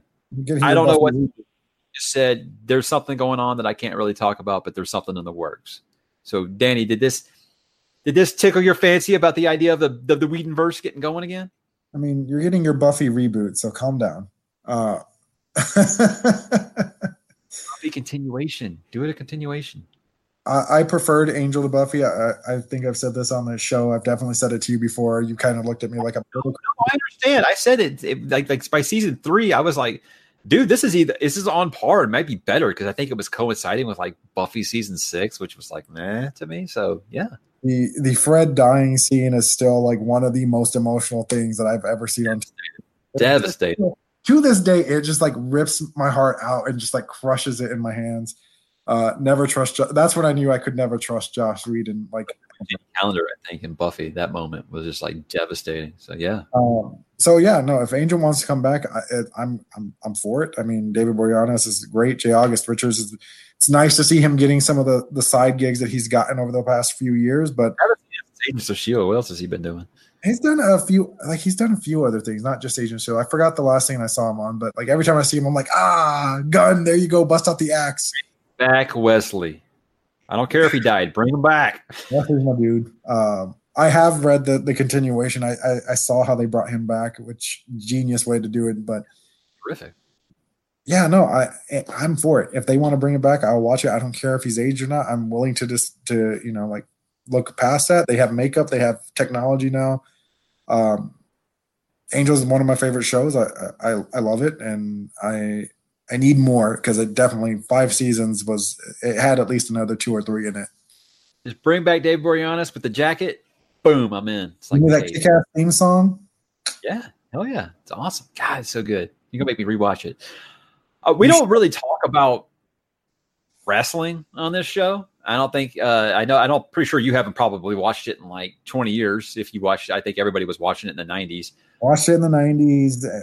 Bled off of slowly. WrestleMania is a big enough event that friends have WrestleMania viewing parties, and I've gone to them. So yeah. Right. And me and Armin always kind of watch the wrestling pay-per-views and just sit there and just trash them, be like, this is terrible. This is terrible. It's just like something we do together. But WrestleMania is like, it's like Super Bowl. People who believe it or not, there are people who don't like football. People who don't like football. And I think it's the same with WrestleMania. Why I want to bring it up is because I think this is kind of a big deal. For the first time in the history of the show, it will have an all-female main event. And that's a huge deal. Not just because of Ronda Rousey, obviously, that was a big deal when they got her for the namesake. But they have built up like this organic thing that they just have not done since like the 90s of letting the people decide who they want to be there. And Becky Lynch is just like this huge, huge thing, even in where she's crossing over into the mainstream media now. That's kind of a big deal. And then you got Charlotte Flair. Obviously, that's Ric Flair's daughter. I think you actually met her, and I'm very jealous. She was in The Office not too long ago. But, I mean, this is great. I mean, me and I were the last few pay-per-views we watched it. We've been like, dude, the women's stuff is the best stuff that's going on right now.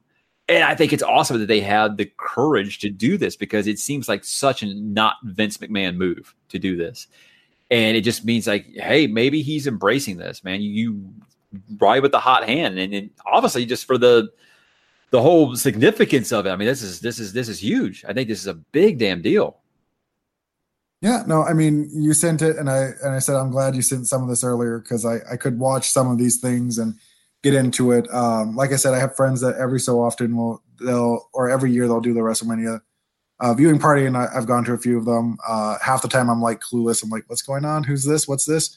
So the nice thing about wrestling fandom is that they make all these wonderful little YouTube cuts and mashes, and I checked it out, and I'm with you. Like, it's not something that's being done because like, oh, you know, we have to have equal representation or something like that. It seems like from what I've seen on the video, like the best story, the logical story that's being told is the one between Ronda Rousey and Charlotte Flair, who was in The Office. I'm going to say that again because it makes Mike jealous that I've seen her in person, like close. Right. We were in a text thread, guys, and he told us that this was happening, and the other guys were like, get her autograph, and I was like, give her my phone number.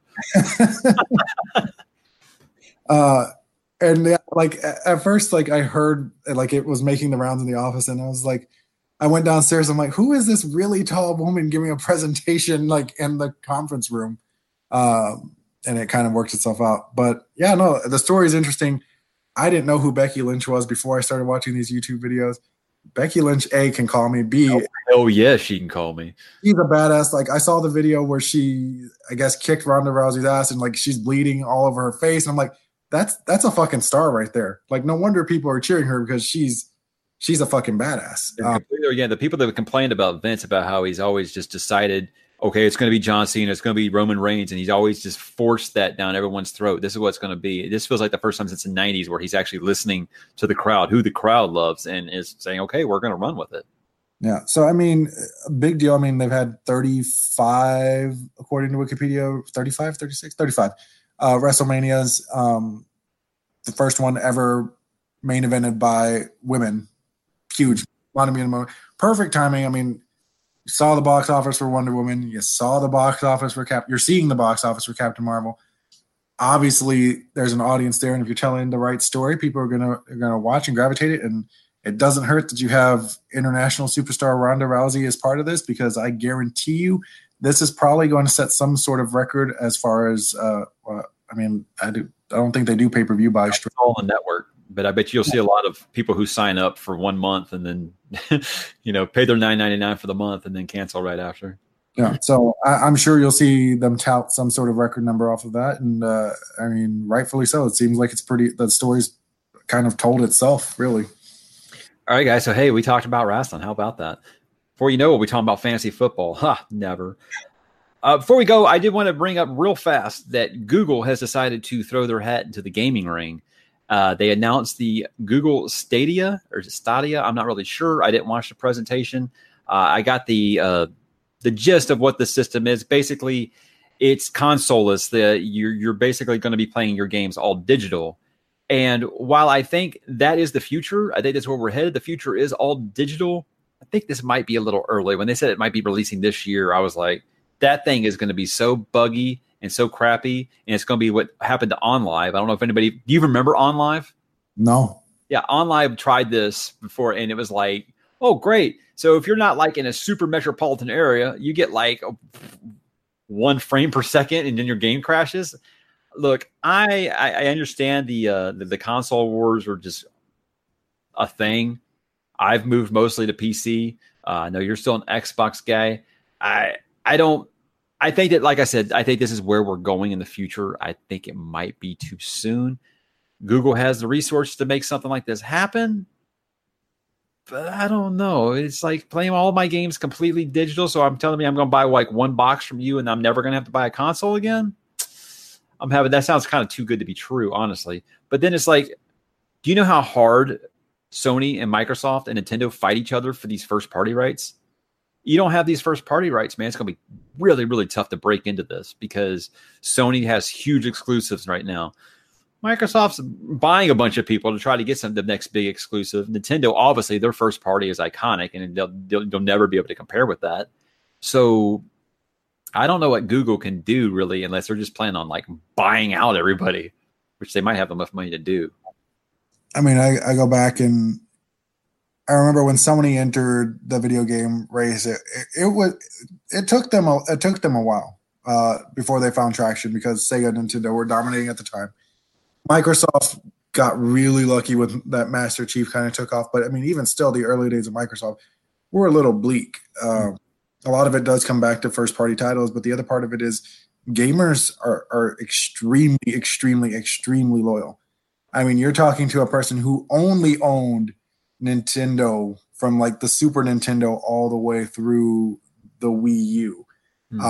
And soon I will get my Switch. It's good.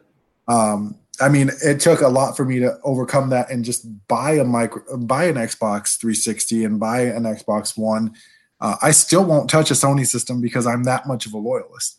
I damn sure I'm not going to go pick up a Google system or pay for Google because they don't. What do they have that I can't like? What do they have? They don't have a Mario. They don't have a Link. They don't even fucking have Sonic the Hedgehog and his weird furry little calves. So. I think it's weird. And I think that, yes, it's Google. They have money. Like, even if they lose, even if they're willing to lose, like, it's not going to hurt them. But I can't see many. Like, I don't know the gamer that's going to be like, oh, yeah, I got to get this Google system. I got to get it. Like, hell, we talk about the Sega Dreamcast. The Sega Dreamcast was genius. It was ahead of its time. And it fell because it just bled money. Like, is Google willing to go that route? Like, even if this quote-unquote, too good to be true system is everything that it's cracked up to be, are they willing to lose money because they're ahead of itself? And I asked our buddy Kyle to. I will just say this before you get to the Kyle thing. Google, if Google jumps in, you know Amazon's going to jump in at some point. And you know Apple's like, I can't believe Apple hasn't tried to get into it. I mean, if Microsoft could do it, why can't Apple, right? Yeah, no, Apple's the same. I mean, didn't Apple introduce something at their press conference, like Apple Arcade or some nonsense like that? Probably. I mean, Apple announces so much new stuff since Jobs died, I can't keep up with all of it anymore. It's more they did. Apple Arcade is actually a thing, and it's more mobile gaming. But I mean, it's the same thing. Like, no, just give me my Nintendo. Go away. Fuck Sony. Well, anytime we have anything game-related, I ask our buddy Kyle, who basically, how I am with Stephen King novels, that's Kyle with video games. He can tell you. He can tell you everything compared to it, and especially when it's specs. So I'm not going to get into specs, because I asked him to chirp in, and he sent us a text that was basically the size of a Stephen King novel. Basically, without throwing a bunch of stuff about teraflops and stuff at you. Basically, what he's saying is he thinks that the concept has promise. Like me, he thinks that it's a little too early. But he said he's finding it bullshit that they're claiming there's going to be no latency and that people, you know, it isn't going to be crashing for them all the time. And he says he thinks what they should do is double down on Google Fiber and make sure that everyone across the nation can get decent internet before you try to do this, because that's a lot of streaming power when you're talking about this, to be able to play your game anywhere. I mean, you can play it on your phone, you can play it on your iPad, you can play it on your TV, you can play it on your computer. That's a lot, man. These games, it's not like these games are going to be getting uglier. You know, they're going to get even better looking, right? I mean, what's the point of jumping into next gen and then your games look like crap? So, I mean, we're talking about a lot of processing power here. So I think it is something that's going to happen. I just think they might not be ready for it. And trying to be first, I think, it probably harm them. But it's Google. They'll be fine. I'm not worried about them financially. I'm sure their families won't starve. That's for sure. Right. So, hey, you know, when it comes to innovation, you know, sometimes you got to take those risks. You know, Jeff Bezos talked about a seminar. I listened to his not too long ago for my current business course. Was he just talking about, like, you know, everyone thinks, oh, you're just, everything you come up with is a great idea. Is like, he talked about several things that he's come up with just like in the last 5 years that flopped. You know, so he said you can't be afraid to take chances. You know, but try to be smart about it. You know, it's not being first doesn't always necessarily make you, you know, the best. So I think those are words to live by, and just, you know, a good rule of thumb when it comes to basic business. You get too schooly on you there. So you have anything else, man? I mean, this is a kind of a longer episode, but I know we had two movies that we really wanted to break down. Jordan Peele's a genius. Fuck forever. Fuck who? Fuck Sony forever. Fuck Sony. Why fuck Sony? Fanboy. Come on, Nintendo all the way. Oh, well, I say fuck Sony forever because look what they did to Dark Tower. Right? I thought that they had poisoned the well so bad with Dark Tower. No. I got to walk it back. Sony gave me Spider-Man Into the Spider-Verse and Baby Driver. So, like, we're cool, Sony. We're cool. And Baby Driver 2, that's going to come out eventually. And Venom didn't suck, so... That still surprises me too. Jumanji 2 was actually pretty good. So, the fact that I'm looking forward to Venom 2 is something else. I still can't believe that. I really can't. This is stunning to me. All right, so guys, coming up on a... I guess you say on the slate here, I think we should have a regular show next week, unless there's just like nothing going on. But the week after that, we got our Shazam review, and then we've got our Game of Thrones preview special. I believe our buddy Armin's joining us. Kyle might be. Kyle was on with us the last time. That dude he's like me. He's been reading this series forever, so he has a shit ton more theories than I do, and some of them still make me just be like, oh, you know. So that's pretty good. Then, of course, we're going to have our Avengers Endgame preview, followed the next week by our Avengers review. So a lot of special. April's just going to be bananas between Game of Thrones, Avengers. Twilight Zone starts on the 1st. I know you don't have CBS All Access. I don't either, but I have ways of watching it. So I'll let you know, since you're all aboard, that Jordan Peele is the new master of horror, which is just hilarious. But I know you're all aboard that train, so I'm sure you'll be interested to hear what I think of that as a fan of how I think his movies have turned into Twilight Zone episodes, and that I'm a big fan of the original Twilight Zone series. So I'm very interested to see how that works out. I still can't believe it's not in black and white. That seems weird. I mean, who knows? I will say Rolling Stone did an incredible feature on Jordan Peele just before Us dropped. And I think the reason why I root so hard for him now as opposed to that is because of that article. And it's clear when you read it, like, he loves movies and he's a geek about movies. He's a geek about, like, all these pop culture fandoms, and it's hard not to root for a guy like that. Like, he's out there, he's doing what he's meant to do. And as a film student, like, it's really cool to see this guy who took all that learning and who genuinely loves the craft. The fact that he cast the people for his actors for Us, that he had a playlist of movies for them to go watch and kind of learn from, is astounding. And a guy who takes that kind of care to his craft, like, I want to see him succeed, because I want more movies from him, because they're very entertaining and they're not just straight remakes of old movies. And Hollywood needs original stories, needs it.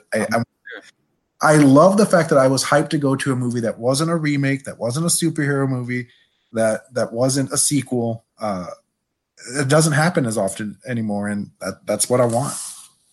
I can't argue with you there, and I'll just close it with by saying I think that Jordan Peele's best movie is still to come. So, oh yeah, there you go. This is only his second movie as a director, right? And I mean, I've been a good in between 7 and 8 out of 10 on both movies. I think he's got a 10 in there somewhere, and I can't wait when it happens, because I think it will happen. Like you said, the fact that he studies old movies and stuff, that's a big up for me. So just keep the same kind of soundtrack if you're going to stick to horror, because I love that. I love that. I got 5 on it. That was really cool and all. That was really cool. Don't get me wrong. You made that a haunting song. That's cool. That's really cool. But give me more of the strings, percussion, stuff like that, the piano and the choral arrangements. That's the kind of stuff that makes the hair stand up on my arms. So that's pretty cool. All right, guys, kind of a long episode, but hey, that's what happens when you miss a week. So, Danny, I hope your back gets better, and we can see your glorious grill on here again pretty soon. Okay, geeks, thanks for listening to the show. Now, if you didn't get enough geek material to help you through the week, you can always hop on the TARDIS here and check out the archives on the homepage, Facebook, YouTube, or iTunes. Also, take a moment, subscribe on iTunes, and leave a star rating if you get a second, as it helps others to find the show. To find us, just simply open iTunes and search for Geek Media Corps. Also, be sure to follow the guys on Twitter. The home account is at GMC Podcast. Mike is at Zepp1978, and Danny is at DC_612. Thanks for listening, and we'll talk at you next week.